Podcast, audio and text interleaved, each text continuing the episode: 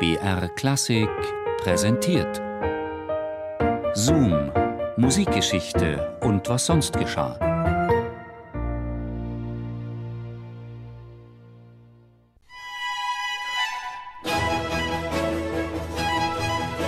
In der Nähe des Pantheons in Rom steht auf einer kleinen Piazza ein düsterer Palast. Die schmutzig-rote Fassade wird nur von wenigen Fenstern durchbrochen. An der Seite die Andeutung eines gedrungenen Turmes. Der Palazzo Capranica. In seinem Inneren befindet sich eines der ältesten Theater der Stadt und einer der schillerndsten Orte weltlicher Musik in Rom. Hier fiel am siebten Februar siebzehnhundertdreißig die Oper Siface von Nicola Porpora mit Pauken und Trompeten durch. Nicht, dass die Komposition schlecht gewesen wäre. Porpora war immerhin der populärste Opernkomponist seiner Zeit.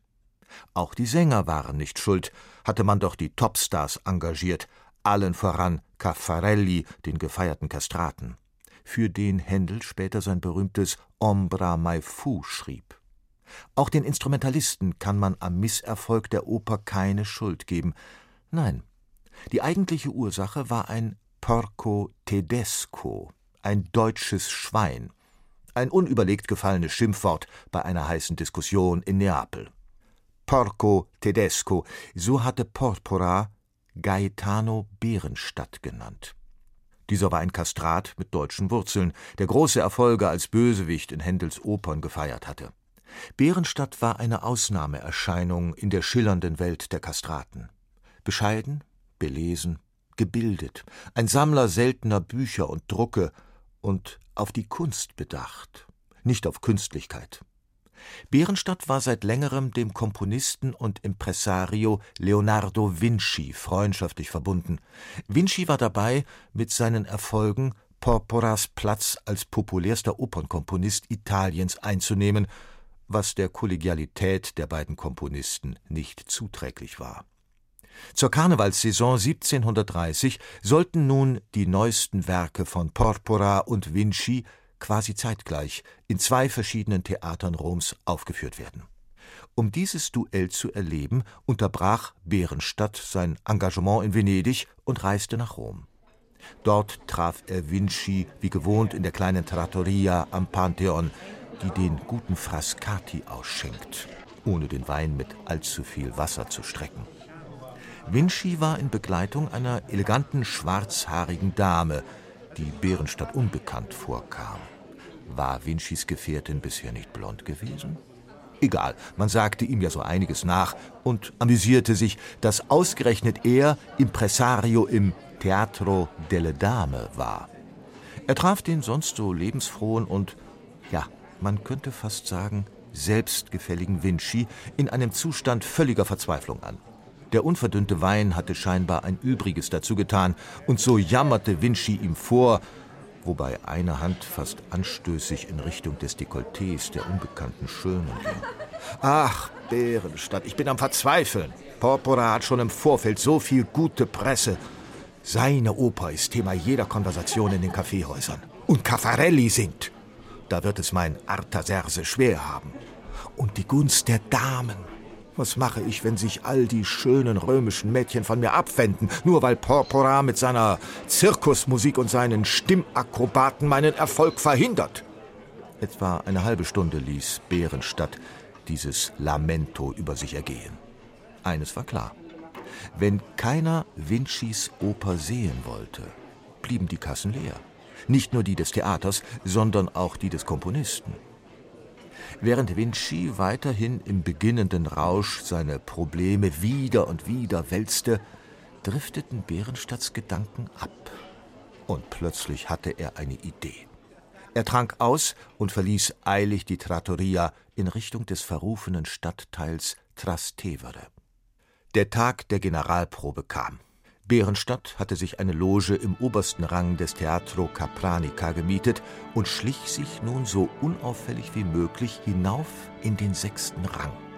Niemand hatte ihn erkannt und niemandem war aufgefallen, was er unter seinem weiten schwarzen Umhang transportierte.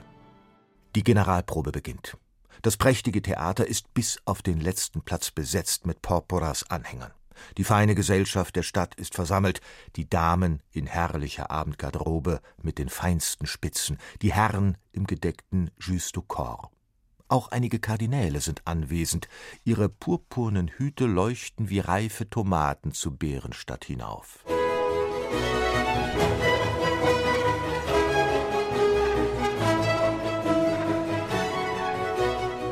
Die Probe nimmt ihren Lauf.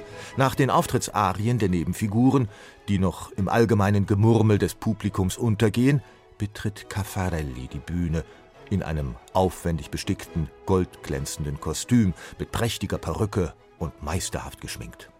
Noch bevor er den Mund auftun kann, beginnen die ersten Bravo-Rufe.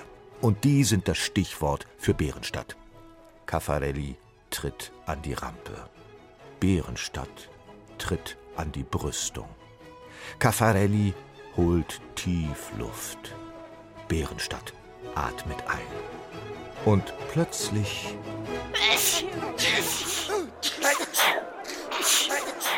Schnupftabak. Einige Pfund feinster und trockenster spanischer Schnupftabak waren in Berenstadts Händen zu einer einzigartigen Waffe geworden. Berenstadt hatte ihn in kleine Papierröllchen gefüllt und pustete nun den feinen Staub von der Galerie hinunter ins Parkett. Berenstadt genoss das Bild, unter ihm eine dunkle Menschenmenge, die nun unter seinem Dirigat ein Orchester wurde. Er selbst als Schöpfer eines Concerto Grosso, das mit einem Einleitungssatz von Porpora begann. Dann kamen die ersten Soloeinlagen hinzu, er selbst gab den Einsatz für die ersten Nieser. Sein Konzerto wurde immer prächtiger, gewann an Lautstärke und Geschwindigkeit. Das Niesen übertönte wie ein satter Streicherteppich Porporas Musik. Das Geschrei der Damen tönte wie eine Oboenkantilene zu ihm empor. »Mein weißer Spitzenkragen ist ruiniert! Hilfe, mein Kleid!« Und die Kardinäle übernahmen den Part der Fagotte. Dazu stand Caffarelli auf der Bühne wie ein Paukist, der seinen Einsatz verpasst hatte. Und über allem er, Berenstadt, als Schöpfer dieses Meisterwerks. Noch vor dem Ende des ersten Aktes war das Theater leer. Niemand hatte auf die Musik gehört, niemand konnte am nächsten Tag die Premierenbesucher informieren, ob die Oper zu gefallen habe oder nicht.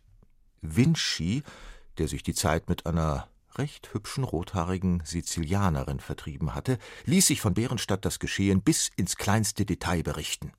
Erleichtert ging er nun in die letzten Vorbereitungen seiner eigenen Premiere. Deren rauschenden Erfolg feierte er mit Berenstadt und seiner neuen Geliebten, einer bemerkenswerten Spanierin, von der man munkelte, sie sei in Neapel mit einem ältlichen Baron verheiratet.